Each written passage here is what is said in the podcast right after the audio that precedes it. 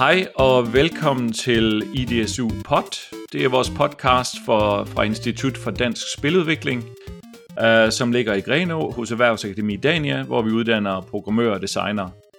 Mit navn er Allan Kirkeby. Jeg er senior forretningsudvikler og arbejder hos Erhvervsakademiet, men øh, primært i vores iværksætterafdeling, hvor vi underviser unge mennesker i at drive deres egen virksomhed.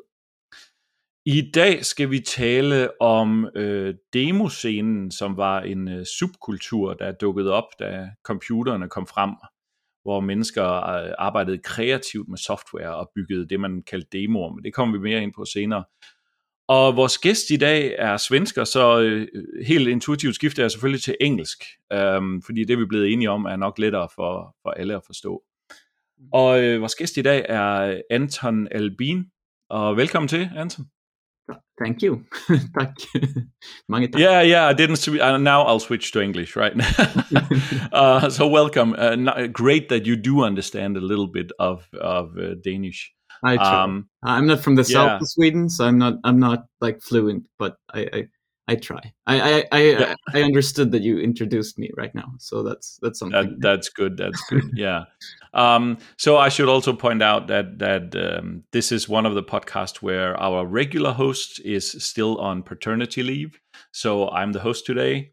Um, and we're going to talk about the demo scene. But before we do that, um, uh, I think it would be great if you could talk about your uh, normal job and um, well, basically, let me explain quickly that we've met through collaborative uh, efforts in the games industry between uh, the Swedish uh, game companies and institutions and Danish. Mm-hmm. So that's how we know each other. Um, but I think it's it's much better if you can basically uh, talk about what you do in in Sweden and in the games industry. Yeah, of course. Yeah, so, so my name is Anton. I work at the Association of Swedish Game Developers, or Dataspelsbranschen, that is called in, in Swedish. Um, and I'm a project manager, and I worked here for eight years now. Uh, before that, I worked at Mojang for a year um, with the, the, small game called Minecraft. That was a thing back then and has happened to be a thing still. so, uh, yeah.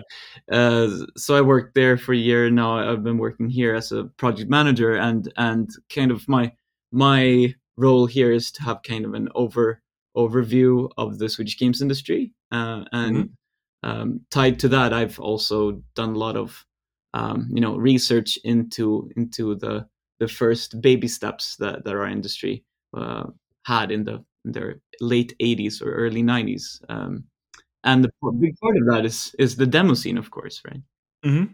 Yeah, before be, just before we move on to the demo scene, I, I I like to dwell a little bit more on on the data spills function, which is um and um, it's not is it like a union no it's like an association right uh, yeah done so, by game industry uh, companies or exactly so, so it's for it's for the the if you start a company um, and you develop games you can be a part of, of this non-profit association um, and we represent you and and your company towards yeah. you know, the the every year whole and sorry yeah, every year you also publish uh, some studies and statistics about uh, how the industry is growing, right? Yeah, exactly. So we make a spelutvecklarindex uh, game developer index every year. Mm. Uh, we map, map out the industry and, and, keep track on on things and try to be be smart and say clever things about the future and, and try to make politicians uh, care more about our industry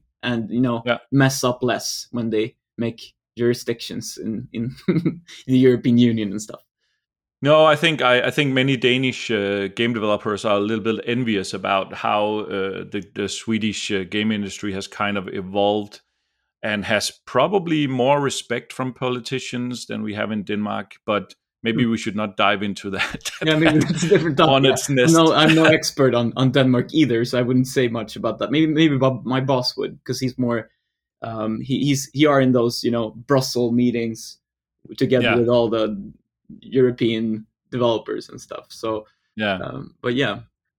Okay, so so obviously the topic today is the the demo scene and um, my I, I, it's kind of a niche thing and it was bigger in the past i was part of the demo scene Mm. Uh, but I think the most what I wanted to do was kind of give like an introduction focused on people who've never heard about it and also talk about why it, it made it different for the games industry. And just to explain about my own background, I joined the game the games industry, but before that, I was part of this so-called uh, demo scene, and so I had a, a, computer, a Commodore Amiga back then, and I started uh, programming basically music, and then uh, it was kind of a network of people, and then a friend of mine had gotten like a part-time job in a very small Danish computer games company and they were like oh uh, my my boss says we need some music. Can you maybe make something? And initially well, i just did it for free.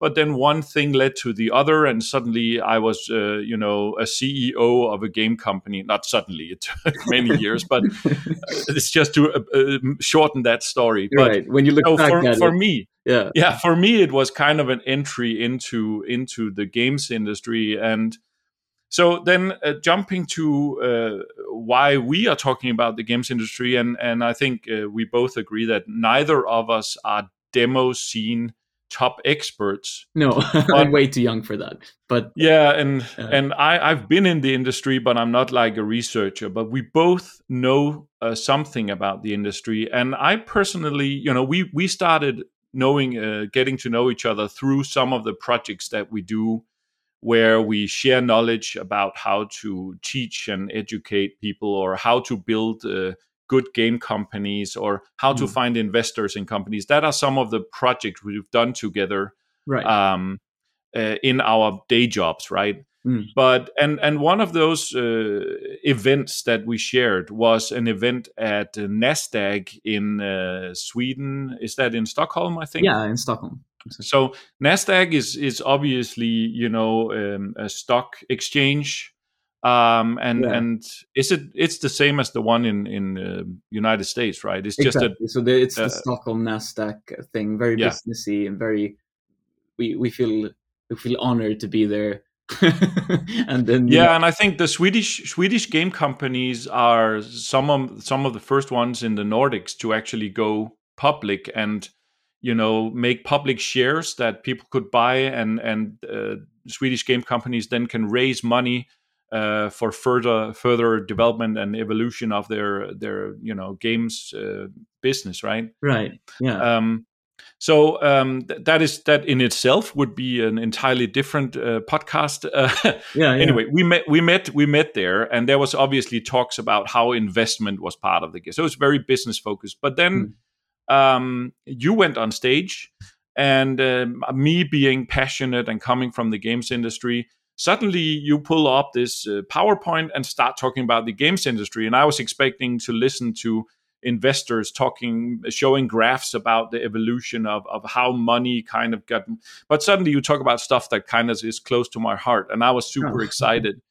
And then when you did your your talk, uh, you had you had gone through kind of a, a, kind of what what did it do for the Nordic game industry and obviously specifically for Sweden. So that's why I invited you for this talk. I think you have a very good way of, of explaining it so that and your your task there was to explain it to uh, uh, you know uh, typical investment people that n- didn't necessarily know even about the games industry.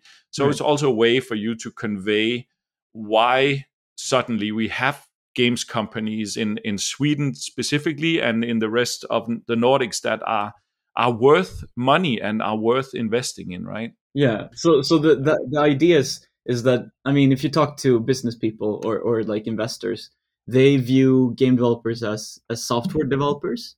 Uh, mm. But I would say that we are way more creative than that, and it happened happens to be a lot more about passion, uh, and having fun and creating stuff rather than you know solving problems that a software software uh, developer would do like if you compare it to yeah. like spotify they, they there was a problem with you know streaming music and they wanted to solve that problem there's no yeah. like inherent joy in the product spotify you you enjoy the music right so that's just a mm. channel towards something Well, yeah. games are like inherently fun and enjoyable and the demo scene was all about that too. So so the the the the outpost of that is of course like a completely different time like these networks of of demo uh, demo scene developers were like much like the game developers are today organized but you Mm. know without any internet without pre-internet networks of of uh, people being creative with computers um, So, so you, the overall arc is basically that many game companies uh, originate from what started maybe back in the 80s uh, Right. as as groups of young people being enthusiastic about what you could do creatively and technically with computers right right exactly so if, if what what was the what was it what was the demo scene back then in in maybe in Sweden I mean, they were they were really they were like rock bands, right? So they were really admired among uh, lamers like me. so the people, the So people, explain, explain. Okay, so first of all, the demo scene and and rock bands is uh, rock bands are famous throughout the commun, you know, the the country. But I think the demo scene is very much a niche thing. right? So, right? so the- I mean, I mean, to be to be honest, a lot of it was was people wanting to uh, play games and get a hold of games early and Mm. uh, cracked games and and sharing games freely. So a lot of uh, of the early scene was about cracking games, right? And Yeah. and then a lot of a lot of these um, um, good hackers they start to be to brag about like this game was cracked by such and such at such and such date. Uh, Yeah. And then they realized, oh shit, uh, the thing I'm doing might be a bit illegal. So they they got you know name tags instead. So they called themselves really cool cool things. Um, and then they started to be even more creative and you know play around with graphics, play around with sound. Yeah, So- because it, it basically started like these uh, these groups of very young people who didn't have any money. I mean, these were like uh, teenagers. I was like that back then. Hmm. Uh, I came in like in the second generation, a second wave, not generation, but wave of people. So I was not in the early days, but so they were basically copying software and games before it was like before laws were really that clear about Right. whether it was legal or not and then obviously it became illegal but yeah, what they were trying to do is was spread the spread the games they had copied to as many as possible Mm. and then like any business but they didn't think about it they needed to promote their specific team of copyists more than the more than the competition so they started kind of making promotional materials in the form of small presentations that showcased their product right right, exactly. So so it was what was a way to show off and show how how cool you were as a you know cracker, uh, hacker, developer, whatever you want to call it. And they made um, really impressive graphics. Sometimes a lot more impressive than the cracked game, right? um, So it was basically when once you got a game back then, it was on a, a, a disc, like a floppy disk or a 3.5 inch disc or whatever they were called. Hmm. And then you put it in, and then before the game started, these uh, hackers Mm. had then put like a small, like almost like a movie trailer or like an intro logo Mm. that would then show an animation. We would call it an animation. It was all programmed because there was so little memory Mm. and it would move around and look really cool with some nice music, right? Right, exactly. So so it wasn't like um, pre-rendered or anything. It was all like the bare bone code that would actually run and do all these really cool graphics and, and Mm. such. Um, I mean, today you would just you know make a video uh, file and play that pre to whatever you want to show. Yeah, today we wouldn't even involve programmers almost. It would just Right. be a team of graphic artists, right? But Yeah. back then it was so how did this so this is where the subculture started, but how did they then stop? Did they stop copying games? Did they then start how did it evolve into what was then later known as the demo scene? I mean, like like any like any culture, you get subcultures and you get subgroups and you know divisions and and to be uh if you want to be perfectly honest about the the demo scene, it was like it was a met- meti- meritocracy, right? Uh, Hmm. You were cool if you had done cool things, and these uh, there was a very clear hierarchy between uh, what I what I referred to earlier as as lamers, the people only playing games and wanting to get a hold of you know free games. And yeah, so so the lamer term, uh, just to ex- explain that, is basically a word. I think it's not really used that much anymore. No, it's used very differently differently today. It's it's uh, yeah. yeah. But, but back then it, it meant if you looked down on someone, you would call them a lamer because they were not cool enough or they would not yeah. real like creative with their computer or something like that. Right. So they, they were like, uh, I don't know, like your little brother is a lamer. He doesn't know how to code. He, he knows how to, you know, run, run the basic prompt to start the, his favorite game. But then he's just out playing street hockey and he's such a lamer, right?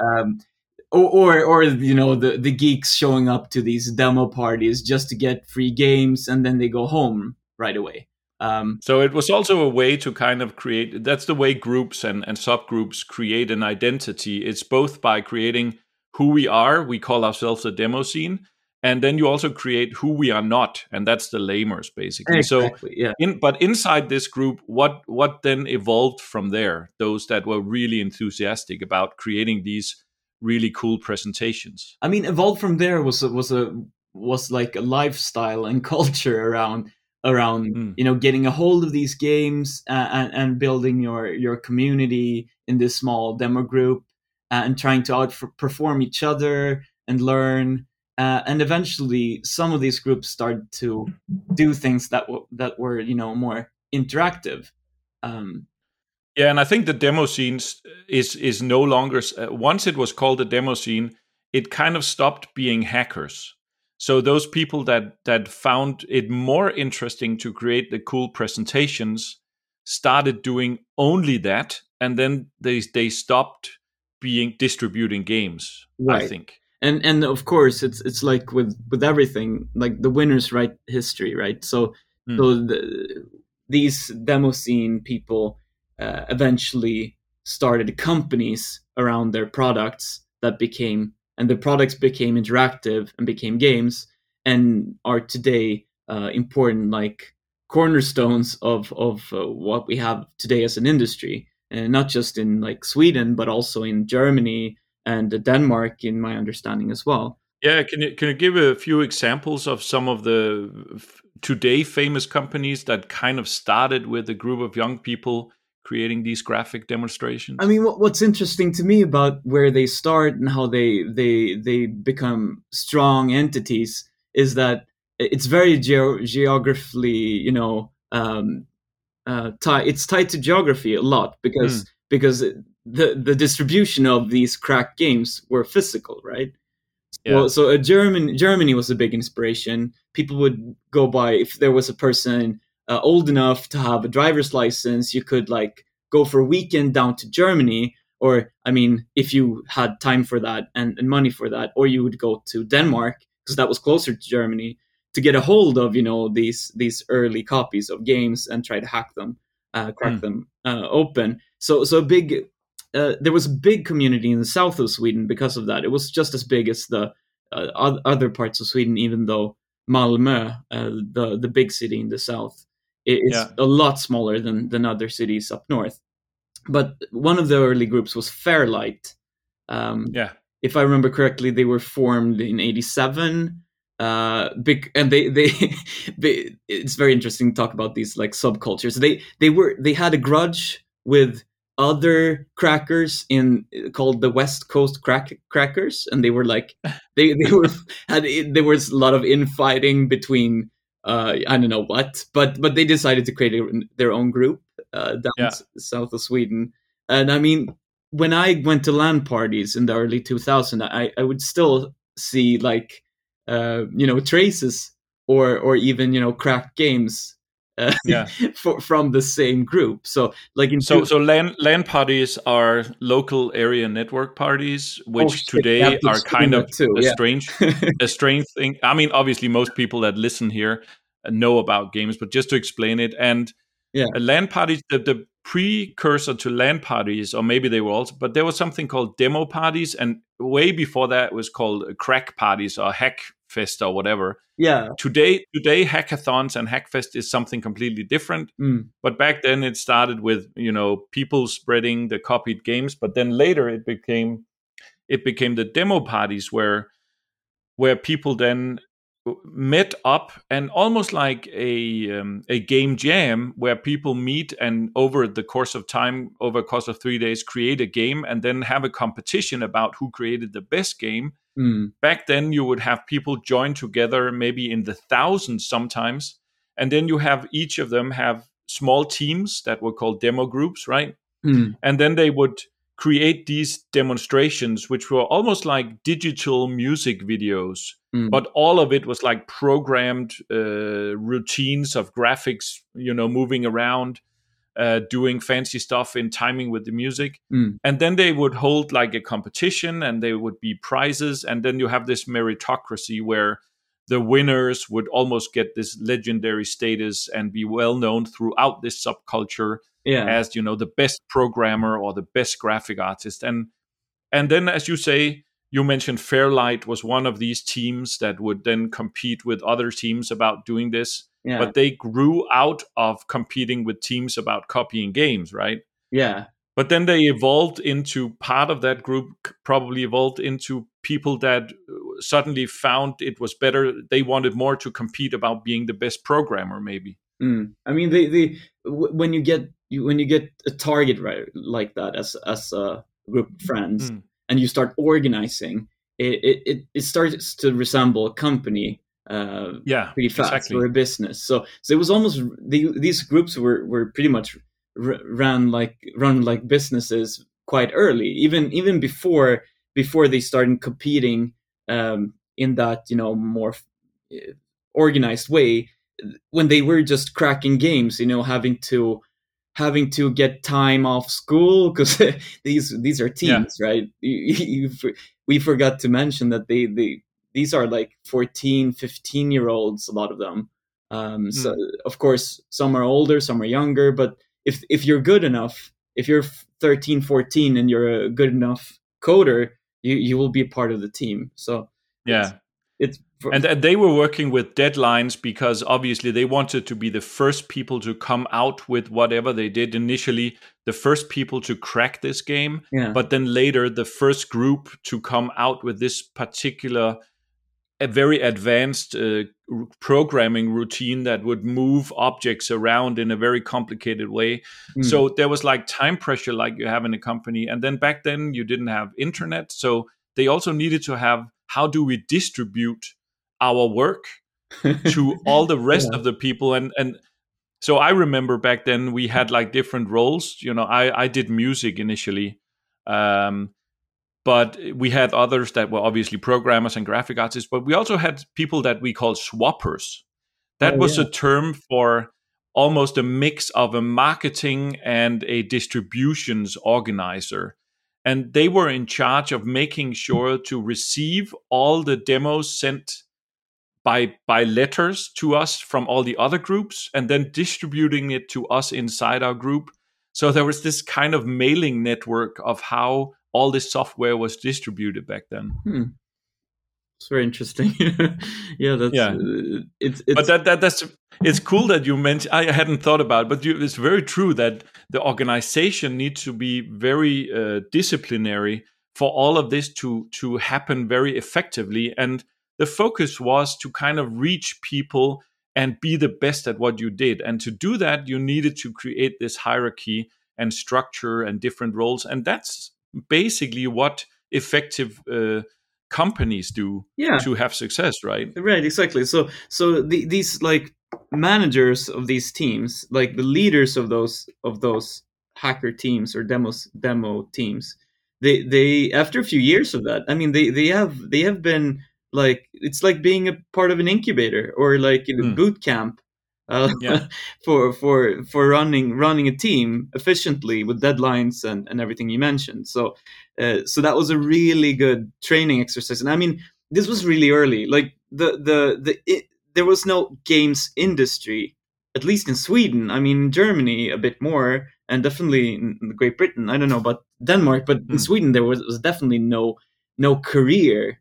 Uh, like there was no no nobody was like thinking about this as a career move back then. It was just the thing you did with your friends uh, because it was great fun, and and then you were not really thinking about how that would you know affect your future, but it really did for these people. So they- Yeah. they, eventually started. it's com- basically it's basically training to think like a product developer and and business person maybe not initially about money but basically at least to be distributed and to be famous for it um, and learning that from your 14 for some of these and then once many of these had done it for a long time Mm. and they got to 21 they were basically veterans in all of this already at 21 Right. and then some of them started thinking about maybe we can do products and games that people want to buy and make it into a career right Right. So so exactly. So one of the first teams doing that was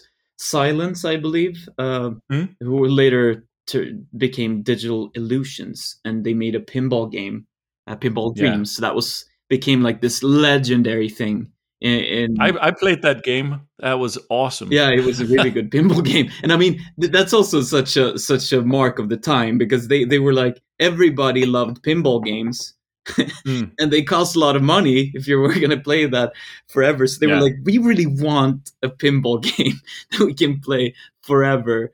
Um, and I mean, the, the I, I was uh, my demo my demo group uh, i was in a so everyone had like a nickname back then so uh, i had a nickname called cut creator which is actually also the name of the dj of a, an american rapper called ll cool j but back then i had a mixtape with some of his music so i thought that was a cool name oh yeah, but then I was in a, in a group called Static Bytes. So our group wasn't like the biggest group, but we had uh, many of the people in this group uh, are today or have worked in the games industry, including myself. But back then we were playing. At one time we were playing one of these games, uh, pinball games. I remember our lead programmer had, was also like an engineer, so he had created his uh, keyboard where he had put these pinball buttons that he had wired them into the sides and he had Wow. also a tilt function where there was a sensor onto the under the keyboard so if he lifted the keyboard it would tilt in the game Mm. ah sorry that was like a strange anecdote yeah, but but just, it's it's it's telling of the times that they wanted to make a pinball game of all the things you could make. They they made a pinball game and they became famous for that. And then Mm. other other demo groups were like, oh shit, if they can do that and distribute, you know, physical copies of their game. I mean, we know distribution already, kind of, Hmm. uh, and they, they they know how, how to create you know the visual art art of it and they know how to code so to make that into a workable you know interactive game and they knew enough about pinball so that was kind of a stepping stone for them to make games so other teams as well started to to experiment with with uh, games. And eventually we had more companies coming up like starbreeze um, yeah. i think they were called triton as a um, yeah yeah. as I think that's right. demo group. And uh and fairlight and silence uh yeah and i think i think now you mentioned digi- digital illusions. And mm, maybe it's obvious for us but what did they involve into? Isn't that dice today? Right exactly. So digital illusions became dice and they were eventually acquired by ea and they of course the makers of the battlefield games today yeah um So obviously today it's it's like a huge company, and, and I don't even know. Uh, probably some of the original demo scene people still work there. I don't know, but I, I obviously once a company all of them have, over- have moved around by now because it's Yeah. it's been almost 30 years oh my god so yeah, so I mean, the things have happened since then, but but you can still see traces of of I would say the those years in these companies because these companies today, uh, like what became uh, ma- massive, that is now Ubisoft massive, they Mhm. they are very you know technical and they they know how a computer works in the you know very very most essential form. So they Yeah. made their own, of course, made their own game engines, and they kept Mm. doing that. So today, Dice they make uh, the the game engine Frostbite that that's used by uh, other companies in the same you know big Yeah. conglomerate. And same for Ubisoft. They they they have a an engine called Snowdrop that's Mm. used, you know, was used to make the Mario Rabbids game. Uh, next to next to the the Division one and two Yeah. and, and the other games in, in made in Malmö um, by Massive. So so Yeah, so I, I yeah. yeah so just Go ahead. the, the, you can still see today that without those you know very technical backgrounds with limited hardware um, i don't think we would have had so, as much of a you know understanding of game engines as we do today Yeah, I, I totally agree. I mean, there's definitely that thing that, that you have some uh, very uh, experienced veterans that did not start by, you know, now I need to start learning how to program because they Mm. almost got it through the demo scene, right? Mm. So maybe that's why we see some of the most experienced, you know, uh, because you know, it's is demo scene programming? Is that game programming? It's it's not directly a right. game, but you have to think in the same way because you have to create uh, real time uh, rendered visuals, Mm. and you back then you had to work on limited platforms. So I.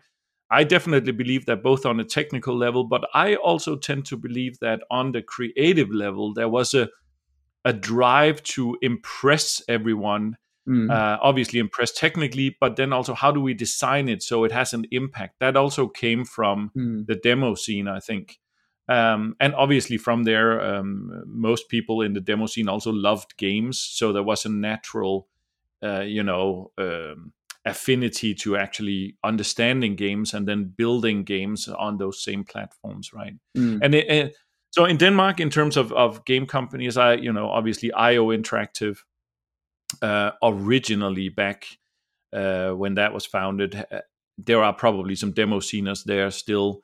I know quite a few people. I know in in the Rovio has a Copenhagen office. I know some of the people there originate from maybe not the first demo scene, but the second generation, which was more on PC. So the original demo scene was on computers like the Commodore 64 and Mm. the Commodore Amiga. But then later, the, the demo scene also evolved into being uh, on the PC. And I also know that, um, uh, you know, Kiloo, who did Subway Surfers, who's in Aarhus, I know these guys very well. I, I worked with uh, Simon from there. So they they also have demo scene roots, some of these guys. Mm. So um, it's it's kind of widespread in the Nordics and maybe even in Germany, Mm. I think. I think so too. Uh, that's a really good point that they that they had. It was also a part of the creative part of like doing something that will impress people and in a short time, you know, blow them away about oh shit, this is really cool. I mean that that Mm. that's still like a really important part. That's actually a very modern part of of you know game development today. Like Yeah. catching somebody or like having a hook of your in your game uh, i mean impressing people on tiktok today is is not that far off you know impressing somebody with a dem 30 second demo or 5 minute demo or however long they became Yeah, I, th- I think so. Something sometimes I compare, you know, uh, demo scene get-togethers back in the day, which was called demo parties, Mm. um, to to modern game jams. Mm. But I, I, because it's also technical and creative people getting together to create an experience on a computer, right, Mm. and then present it to others and maybe have a competition about it. But I think one thing that that makes it a little bit different from back then. I remember it was extremely competitive back then. Mm.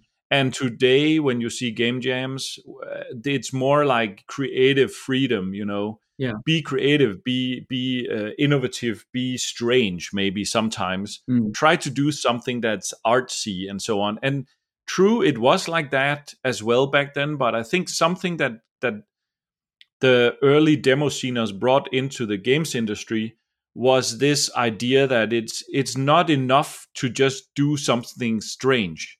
What you must do is you must do something strange, yes, but it needs to win this competition because I want to be recognized as the best. So there was always this focus on building something that an audience and later of course with the games that the consumers would actually like. So already back then, may, I, I, I'm pretty sure if I talked to, went back in time and talked to them, they wouldn't actually be able to verbalize it like I do now, but analyzing it now, Mm. I think that's what they kind of also learned.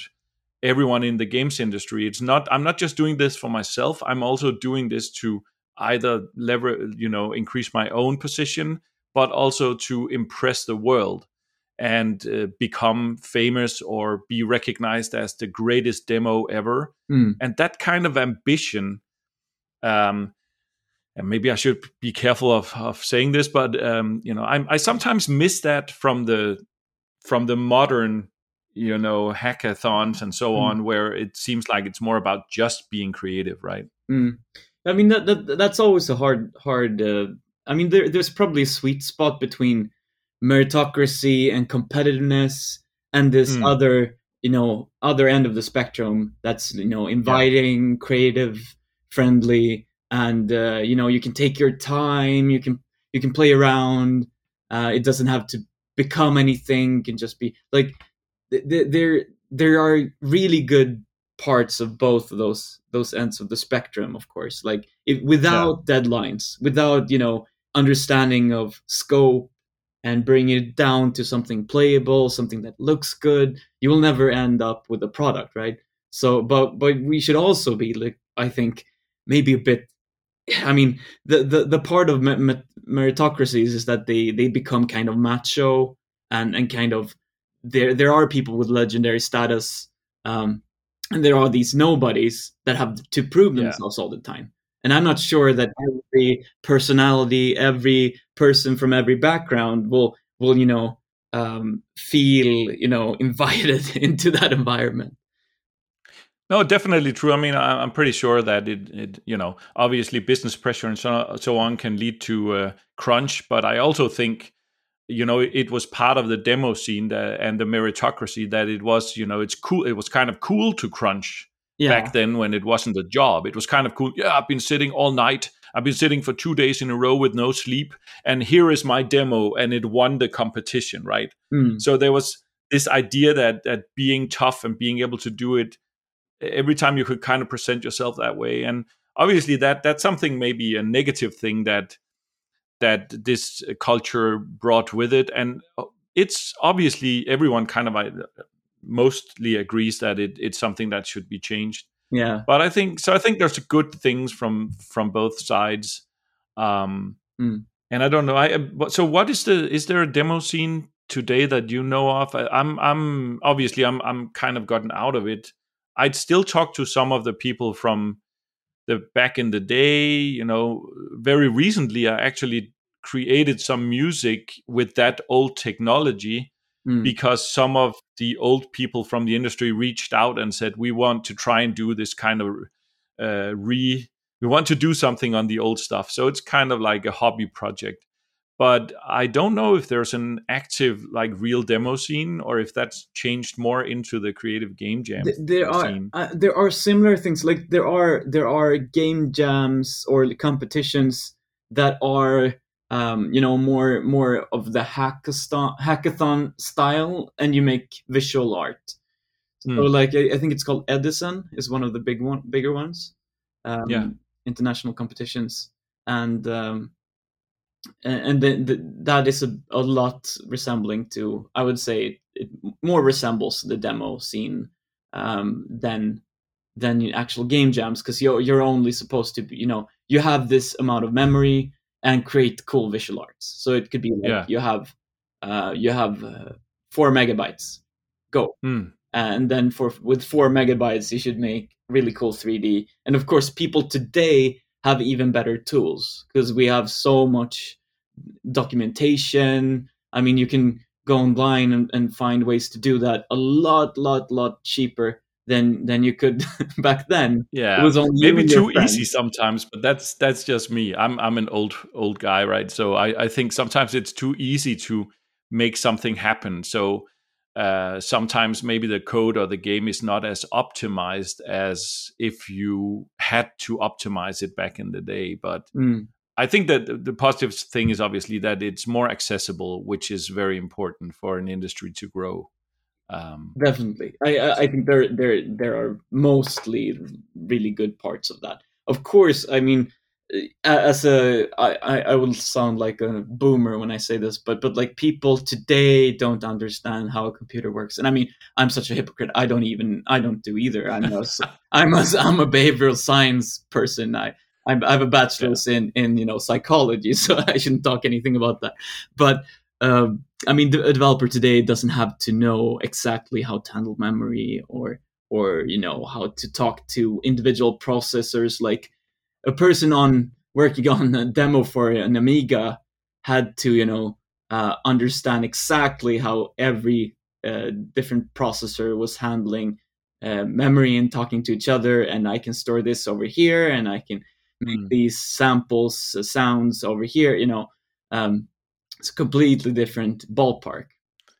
Yeah, so it's not it's not you can't directly compare. I mean, obviously you know, uh, um, I'm, I'm, I'm thinking we we can talk about just before we wrap up. You know, is is it is the demo scene missed, or you know, obviously one of the points, um, and also you you made in in your talk at Nasdaq to the business people was that this is this is one of the reasons why you now have you know uh, game companies going public now in Sweden. Mm. Is something that started back then. So obviously, you know, the point is that this was this was a good thing for a, an emerging games industry that you had young people doing this stuff right so if it's not as prevalent now is it is there is it then missing are we missing something like that or maybe is there is there something we can learn to kind of try and recreate some of the good things from it i mean i, I i'm i'm uh, i feel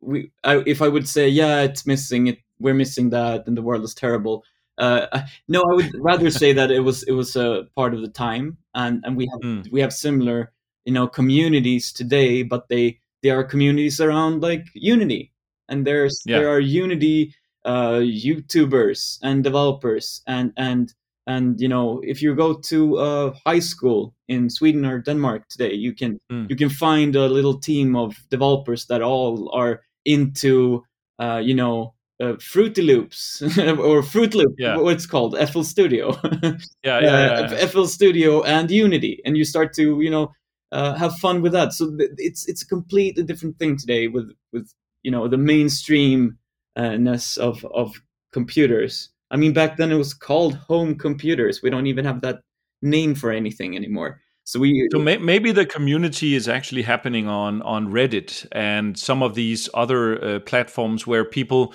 upload and share small demos or small creatives. You know, maybe graphic artists are using um, Instagram or something like that, um, or ArtStation and so on. And then it's it's more international now. Uh, and at one in so in one way it's much bigger, but in another way it's also very much about who you see online at what given time. Exactly and i mean if i go back to the the presentation and talking to to investors about this and why it's important is that i think my one of my main points of this is like the nature of making games is not to make money and that's important to understand if you want to make money and invest in games people because they will be we are we're all nerds right we we, mm. we are, we're in this for for like a rock band is are into music uh, a game developer is, is just very much into games, um, and it's yeah. a completely different nature to invest in that compared to to invest in you know soft. So what what was your impression after doing that talk? Because it doesn't sound like a good thing to say to investors if you want them to encourage them to invest in the games industry. It doesn't sound like a good thing to say uh, the nature of games is not about making money because that that doesn't sound right. I mean, but, but it's it's important to say that that like a, a person, a, a startup today making games are a bit they can be money averse. So you have to you have to flirt with them and convince them you that you you know games and blah blah blah blah blah if you want to talk to game mm. developers.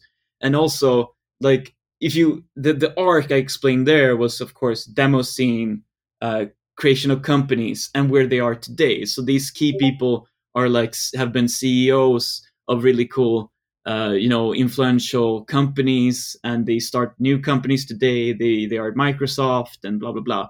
Um, so they they are like key individuals, and it will be the same for kids today, starting off with the same kind of mentality. uh, of just yeah. So so it's basically to explain to investors that you you can't think about investing in games like you would think about investing in uh, you know the metal or concrete industry because people going into the metal or you know if they want to run a business they run it to make money they mm. don't necessarily mm. you know some industries are like they so but that doesn't mean that it's a bad business to invest in exactly and yeah. per example and then you can now show the history of all of this becoming this really huge growing industry yeah. so it was basically i guess i guess you were trying to convey to investors that um, you need you need to deal with it in this way mm. uh, and and to have a successful investment mm. you need to maybe um,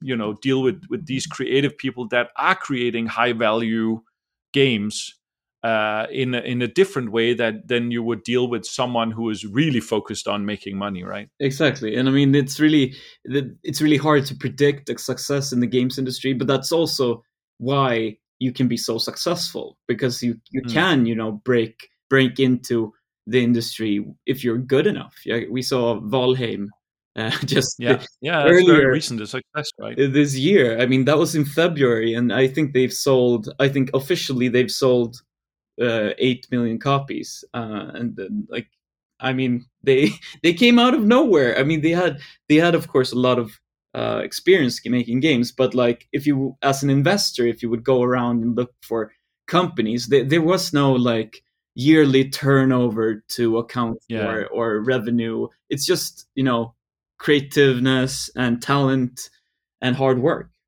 So it's it's it's like if you try as an investor to understand the games industry and where to invest by using the traditional metrics, it's going to be impossible to understand it. So yeah. you need to go into this with a different mindset. I think. Yeah, I think it's it's you yeah. can definitely compare it to to the music industry. If you're looking for the next hit song or the next next next you know big pop star or or I mean the next Coldplay. If you want to sign the next Coldplay, you can't be looking at graphs uh, you yeah. you must be you know around looking for the people who will be making that next big record and who have the talent and passion and know their thing, right? Cool, cool. So we went way over time. Usually we try and have 30 minutes, but I think it was really interesting. Obviously, also a topic that I originate from that. So it's very uh, interesting for me. And I think we ended uh, up talking about investment as well, which is kind of interesting. Yeah. Maybe that's because it's it's part of what we do today, both of us. Yeah, uh, we we we try and and try to marry, help and facilitate the marriage or the meeting between people who who are interested in the games industry as a business where you can invest money and make money mm. and then the creatives that kind of come out and try and create the next innovative and groundbreaking game. Mm. So that is part of my job to try and help people either build games or, or, find investment. And I guess part of what your organization does is the same thing. Mm, yeah. um, so I think uh, I think we should uh, we should wrap up now. Um, thank you very much for coming here and talking to me about the demo scene and uh, and also the our industry here. Yeah, thank you. It was great pleasure. Uh, thanks for the invite, and uh, I look forward to to uh, um, to dive into this podcast. I haven't. Well, do you do this often or? Uh, it's every 14 day. It's uh, mostly in Danish. Um, oh, right. so uh, it's going to be a challenge for you. I don't. I don't think yet they've created real time translation. Uh, but maybe maybe you could put it into a, a Siri translator or something like that. That would be great. I'll try that. Yeah. So what we also do at the end is if if our guest has uh, an event or an activity or something that you want to say to our listeners that they should be aware of that comes up. Uh, so do you have anything you want to plug? Uh, I think we have uh, we have a thing called the Swedish Game Awards that that's happening mm. right now. So if you want to get some inspiration, it's it's a student competition. Um, yeah. So students can can submit their games, and we have I think we have uh, about 100 games submitted. Um, so it, it's pretty much all all the different uh, you know student groups in all of Sweden are com- competing um, in this this for, for a price that it's still Mm. a secret. But we will have a And when you say right now, it, does it mean it's the submission process now, and then is there a deadline? Oh, so the sub- the submission has ended, but I might be. We actually got international submissions this year that we need to to Ah. uh, to figure out how we'll deal with because we need, normally it's a Swedish competition for Swedish students and hobbyists, but now we have uh, French and and Finnish submissions. Cool. So I, I'm actually looking into having like a foreign best foreign uh, game this year. Um, so I might, you know, get back to you on that. Um, but in the Very, meantime, very cool. Yeah. yeah, Yeah, let's- let's talk about awards. it. gameawards.se. Let we will put the link uh, in in some of the footnotes we have uh, on the website of the podcast, and obviously for those listening, uh, you can find this podcast on all the the typical podcast channels. Um, so um, that's it for today. Uh, thank you again, Anton, and uh, for everyone listening here, we will be back with another podcast in 14 days. Right. Thank you. Thank you.